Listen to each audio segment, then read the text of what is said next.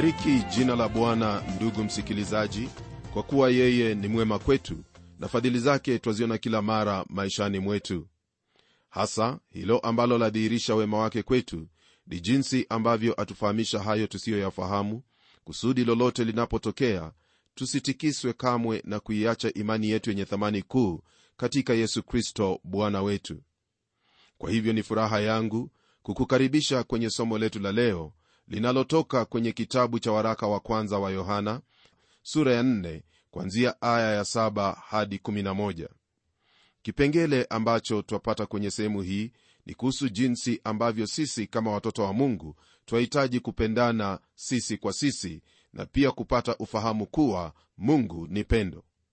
Basi geukia biblia yako na kwa pamoja hebu twende kwenye aya hiyo ya saba ambapo neno la mungu lasema hivi wapenzi na mpendane kwa kuwa pendo latoka kwa mungu na kila apendaye amezaliwa na mungu naye anamjua mungu. Baada ya kuwaonya waumini dhidi ya wale waalimu wa uongo ambao hasa hawatokani na mungu kama ilivyo kwenye aya hii lile ambalo lipo ni kwamba neno hili la mungu latuagiza siye tulio waumini katika mwana wake yesu kristo kupendana. Kumbuka hili kwamba neno hili halineni habari za hao walimu wa uongo bali lanena kuhusu hao walio katika nyumba ya mungu baba. Tulipoanza mafundisho kutoka kwenye kitabu hiki yohana alizingatia sana habari za upendo miongoni mwetu kama watoto wa mungu.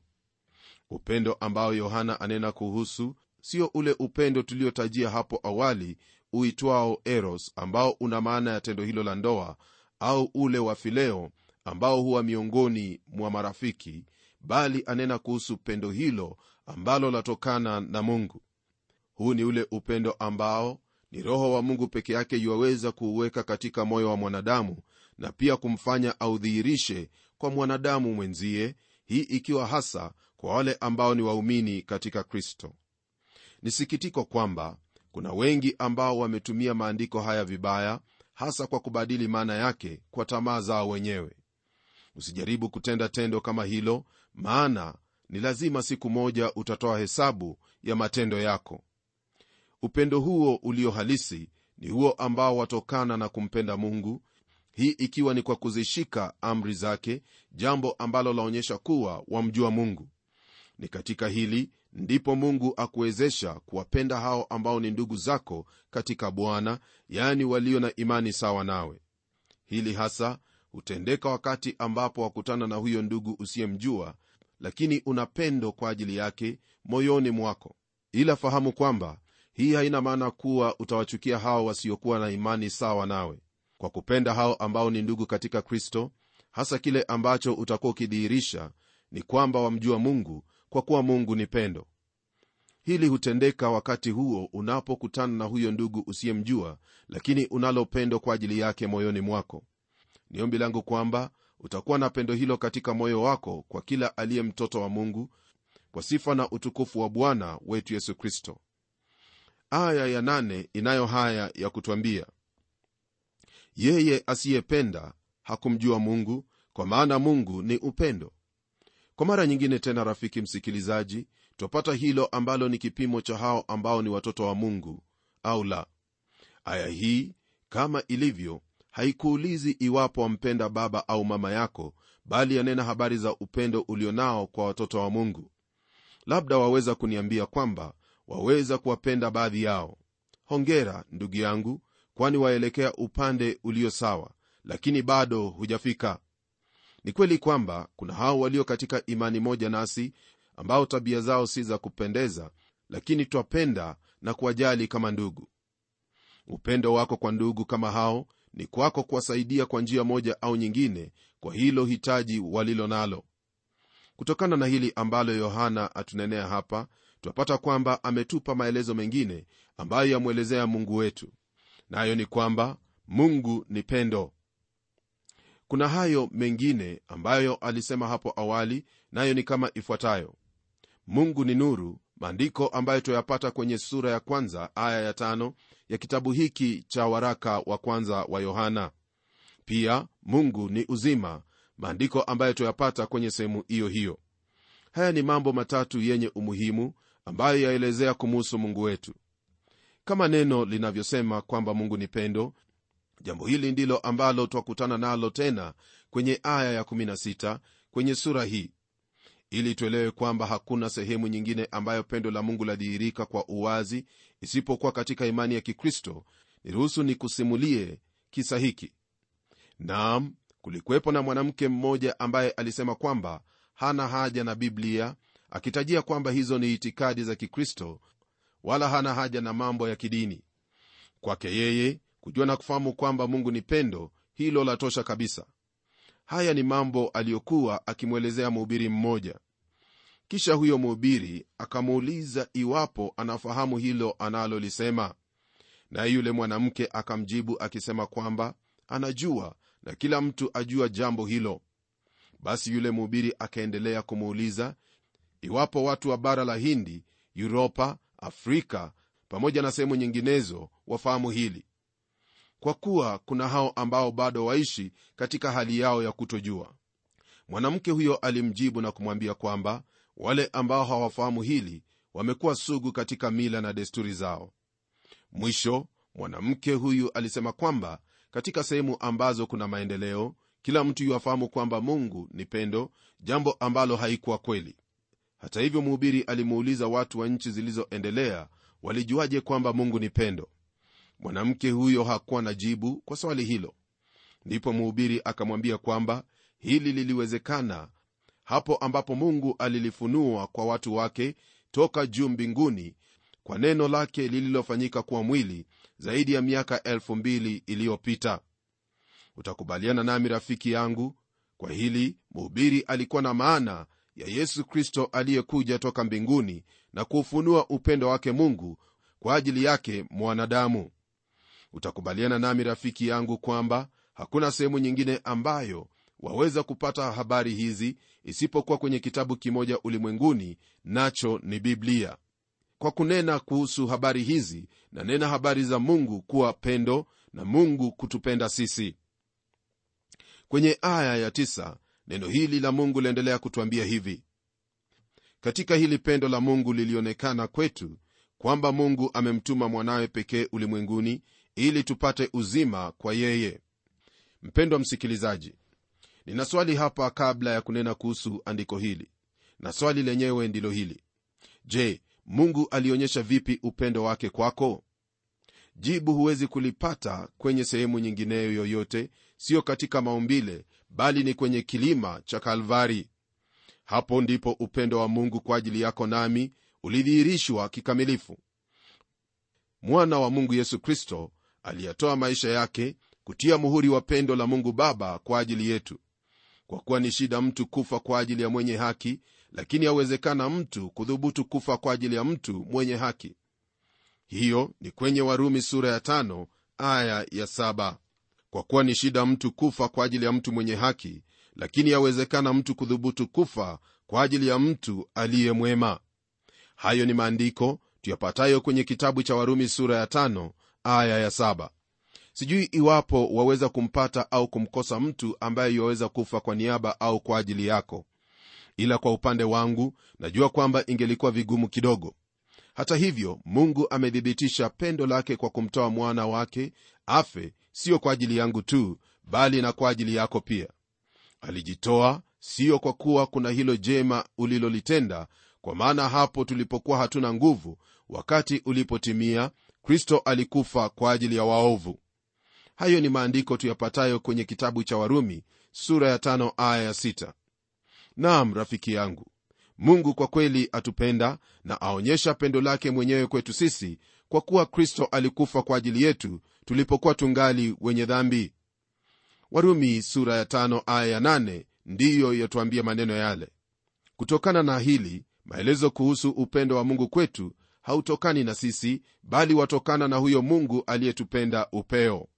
Na huenda hili msikilizaji ndilo ambalo latusaidia kufahamu hali hiyo ambayo tunayo kama wanadamu hali hiyo ya kupungukiwa kwa njia moja au nyingine. Rafiki yangu kuna hili ambalo nitakosea nisipokufahamisha kuhusu hili ambalo watu wengi wamejaribu kutumia kwa kuukana uungu wa bwana wetu na mwokozi yesu kristo nalo jambo hili lahusu neno hili ambalo lasema kwamba yesu ni mwana wa mungu. Ubishi umekuwa kwamba mungu hawezi kuzaa. Naam kwa ufahamu wako tunapotangulia na adamu utamuita kuwa ni mwana wa nani kama si mwana wa mungu? Isitoshe mungu anawaita malaika na hao ambao wameliamini jina la yesu kristo kuwa ni wana wake. Hilo ambalo neno lataja kwamba ni mwana wa pekee hasa maana yake ni katika uhusiano wa kipekee aliyo nao kristo na mungu. Hii ni kama kwa habari za ibrahimu na mwana wake isaka. Kama unavyofahamu ibrahimu alikuwa na wana wengine ismaili na wale wengine ambao mke wake kwa jina ketura alimzalia baada ya kufa kwa sara mke wake. Ni kweli kwamba wote walikuwa ni wana wa ibrahimu lakini isaka ndiye alikuwa na uhusiano wa kipekee na ibrahimu. Uhusiano ambao ndugu zake wengine hawakuwa nao. Ni uhusiano huo wa kipekee ndio ambao neno la mungu lamtaja yesu kuwa ni mwana wa pekee wa mungu. Na kwa taarifa yako yesu kristo hakuumbwa bali alikuwepo na baba tangu milele na astahili ibada sifa na utukufu daima. Ni katika yeye ndipo twapata uzima wa milele. Kisha kwenye aya ya kumi, neno la mungu liendelea kwa kutwambia haya maana kwa kule kufa kwake aliifia dhambi mara moja tu. Hili ndilo pendo si kwamba sisi tulimpenda mungu bali kwamba yeye alitupenda sisi akamtuma mwanawe kuwa kipatanisho kwa dhambi zetu. Neno hilo kipatanisho ni neno ambalo mtume yohana ametumia tayari kwenye ile sura ya pili aya ya pili. Ili tuelewe neno hili kwa usawa ni lazima turudi kwenye agano la kale na ile hema ya mkutano. Kwanza kabisa kwenye hema hiyo kulikuwepo na sehemu hiyo iitwayo patakatifu. Humo ndimo sanduku la agano lilikuwemo. Na juu yake kulikuwepo na makerubi ya dhahabu ambayo yalikabiliana uso kwa uso. Sanduku hilo lilitenezwa kwa mti wa mshita ambao ulimwagiwa dhahabu nje na ndani. Kisha kulikuwepo na kifuniko chake ambacho kiliitwa kiti cha rehema. Sanduku yenyewe kwa hakika ilikuwa ya kupendeza. Basi mara moja kila mwaka kuhani mkuu aliingia sehemu hiyo ya patakatifu pa patakatifu na kunyunyiza damu kwenye kiti hicho cha rehema.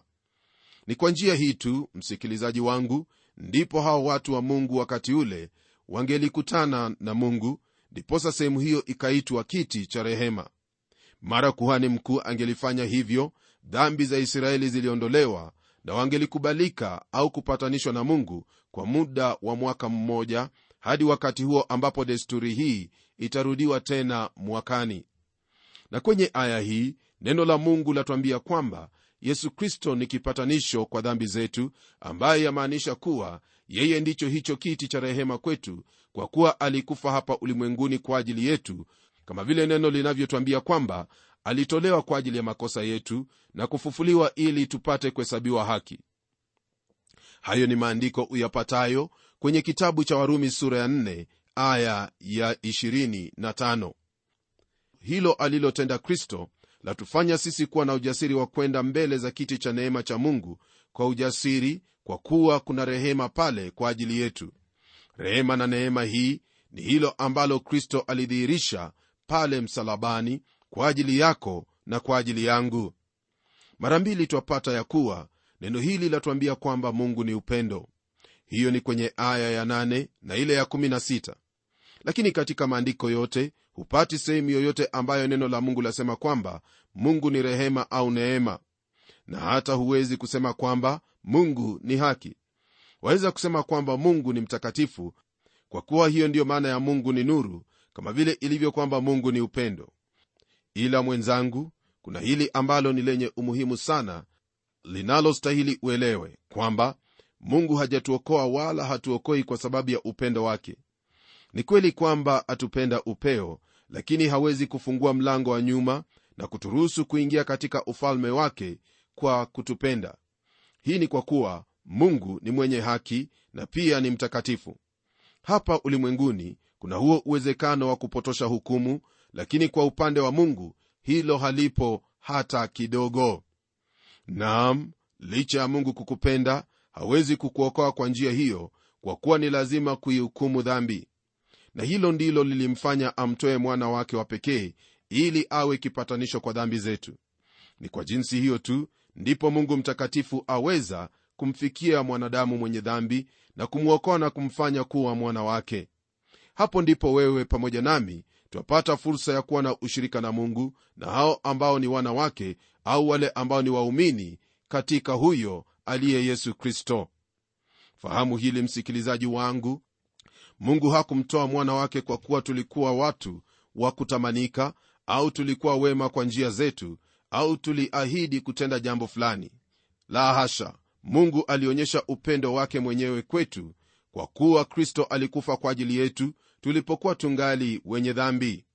Mungu alitenda hilo wakati mmoja na pia alitupenda wakati huo na kwa hiyo ametufanyia njia ambayo twaweza kupatanishwa naye kwa njia ya mwana wake yesu kristo. Ndiposa neno la mungu lasema hivi kumuhusu yesu kwamba yeye ndiye njia na kweli na uzima wala mtu hawezi kwenda kwa baba ila kwa njia ya yeye. Ni lazima uchague njia hii ambayo ameiteneza maana ni hii tu ndiyo itakufanya upokelewe naye la sivyo hakuna njia nyingine uwezayo kuitumia ili kumfikia mungu ni upuzi kwa awaye yote kufikiri kwamba kwa kuwa mungu ni upendo basi kila kitu kitakuwa sawasawa kwa wakati wake na kwamba kila mtu ataingia katika ufalme wake mwishowe.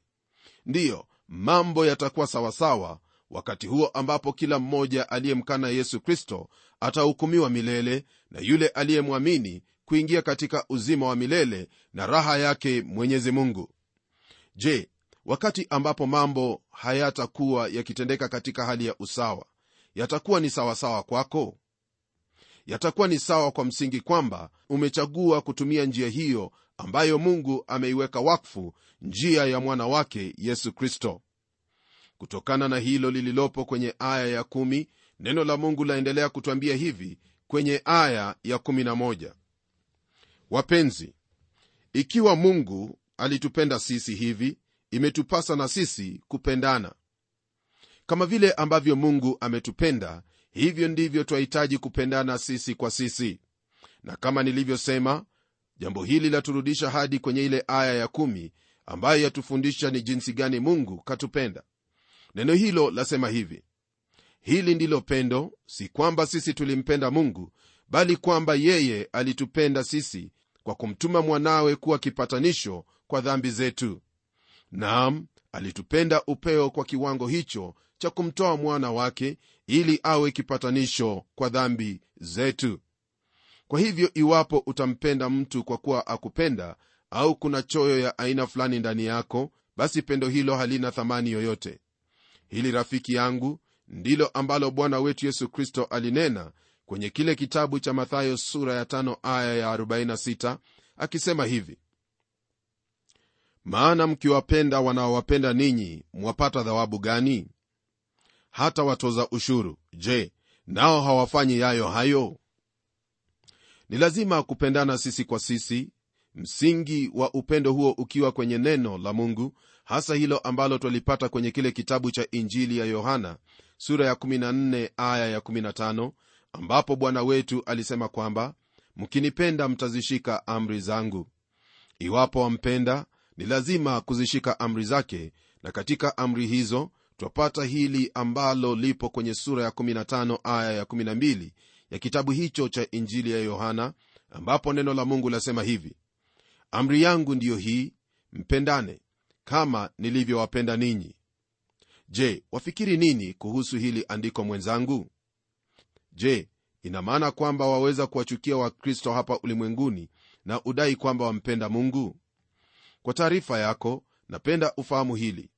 Iwapo huwezi kuonyesha au kudhihirisha upendo wako kwa watoto wa mungu hapa chini kuna swali kubwa sana iwapo umtoto wa mungu au la. Kuna kila aina ya upuzi ambao waendelea leo hii katika jina hilo la upendo. Sineni kuhusu hali hiyo ya kumwita mtu na kumwambia kwamba ni ndugu au kuwa mzuri katika kanisa kwa hao ambao ni washiriki wa kanisa hilo. Ila lile ambalo nina maana nalo ni hali hiyo ya kuhusika kwa ajili ya mpendwa anayemwamini kristo. Je kuna hali hiyo ya kuhusika na wataka neno la mungu kuenea? Na habari gani katika maisha yako? Wayatumia kwa kumtumikia mungu kwa njia ya kuwajali wenzio au wajijali mwenyewe tu? Ni yale tuyapatayo kwenye kitabu cha injili ya mathayo sura ya 25 aya ya 31 na kuendelea neno la mungu lasema hivi hapo atakapokuja mwana wa adamu katika utukufu wake na malaika watakatifu wote pamoja naye ndipo ataketi katika kiti cha utukufu wake na mataifa yote yatakusanyika mbele zake. Naye atawabagua kama vile mchungaji abaguavyo kondoo na mbuzi. Atawaweka kondoo katika mkono wake wa kuume na mbuzi mkono wake wa kushoto. Kisha mfalme atawaambia wale walioko mkono wake wa kuume njoni mliobarikiwa na baba yangu urithini ufalme mliowekewa tangu kuumbwa ulimwengu. Kwa maana nalikuwa na njaa mkanipa chakula. Nalikuwa na kiu mkaninywesha. Nalikuwa mgeni mkanikaribisha. Nalikuwa uchi mkanivika. Nalikuwa mgonjwa mkaja kunitazama. Nalikuwa kifungoni mkanijia.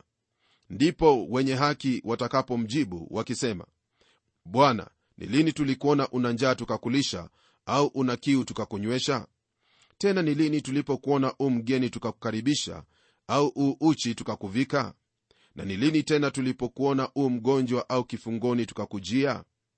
Na mfalme atajibu akiwaambia amin nawaambia kadiri ya mlivyotendea mmojawapo wa hao ndugu zangu walio wadogo mlinitendea mimi.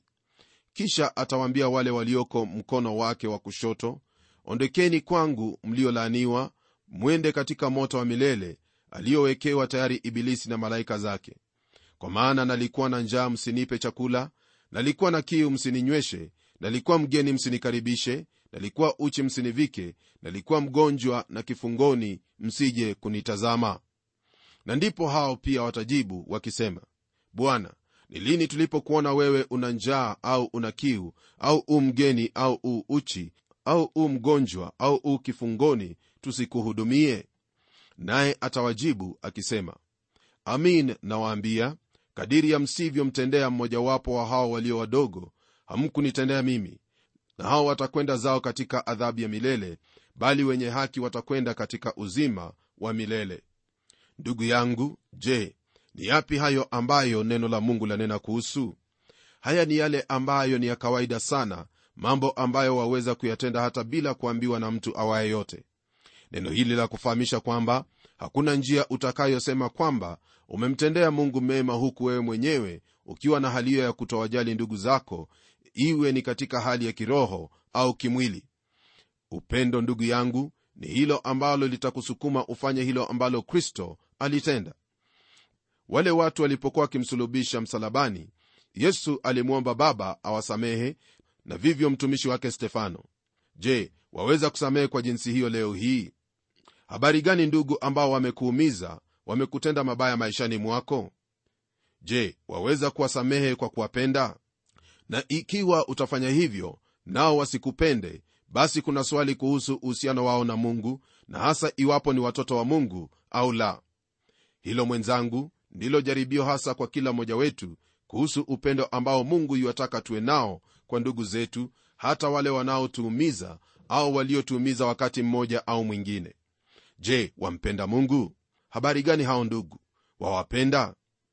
Hili najua kwamba ni swali gumu lakini jibu lipo maana mungu atatuwezesha kumpenda na pia kupenda ndugu katika kristo na watu wengine pia. Kwa hayo hebu tuombe pamoja. Mungu tena baba wa bwana wetu yesu kristo twajipata katika hali ya kupungukiwa kwa kuwa hatuyatii maandiko yako kama inavyostahili. Twaja kwako kwa kuwa twajua kwamba kuna neema na rehema kwa ajili yetu. Katika upungufu wetu naomba kwamba utatujalia neema yako ili tukupende na pia kuwapenda waumini wenzetu licha ya mabaya waliotutendea. Hili hasa naomba kwamba utusaidie tuweze kusamehe kama wewe ulivyotusamehe katika kristo yesu.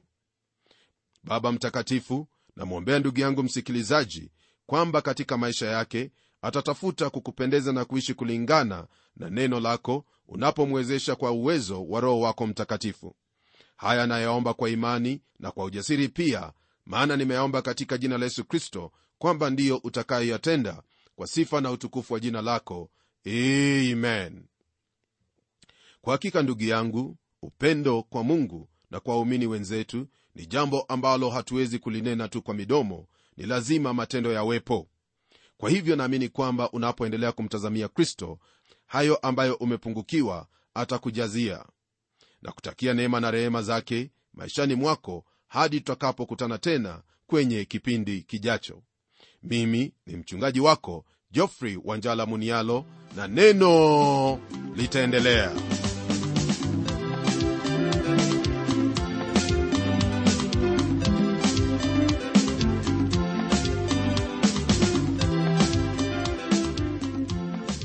kufikia hapo msikilizaji wangu najua kwamba baraka umezipokea. Na iwapo una swali au pendekezo uitume kwa anwani ifuatayo.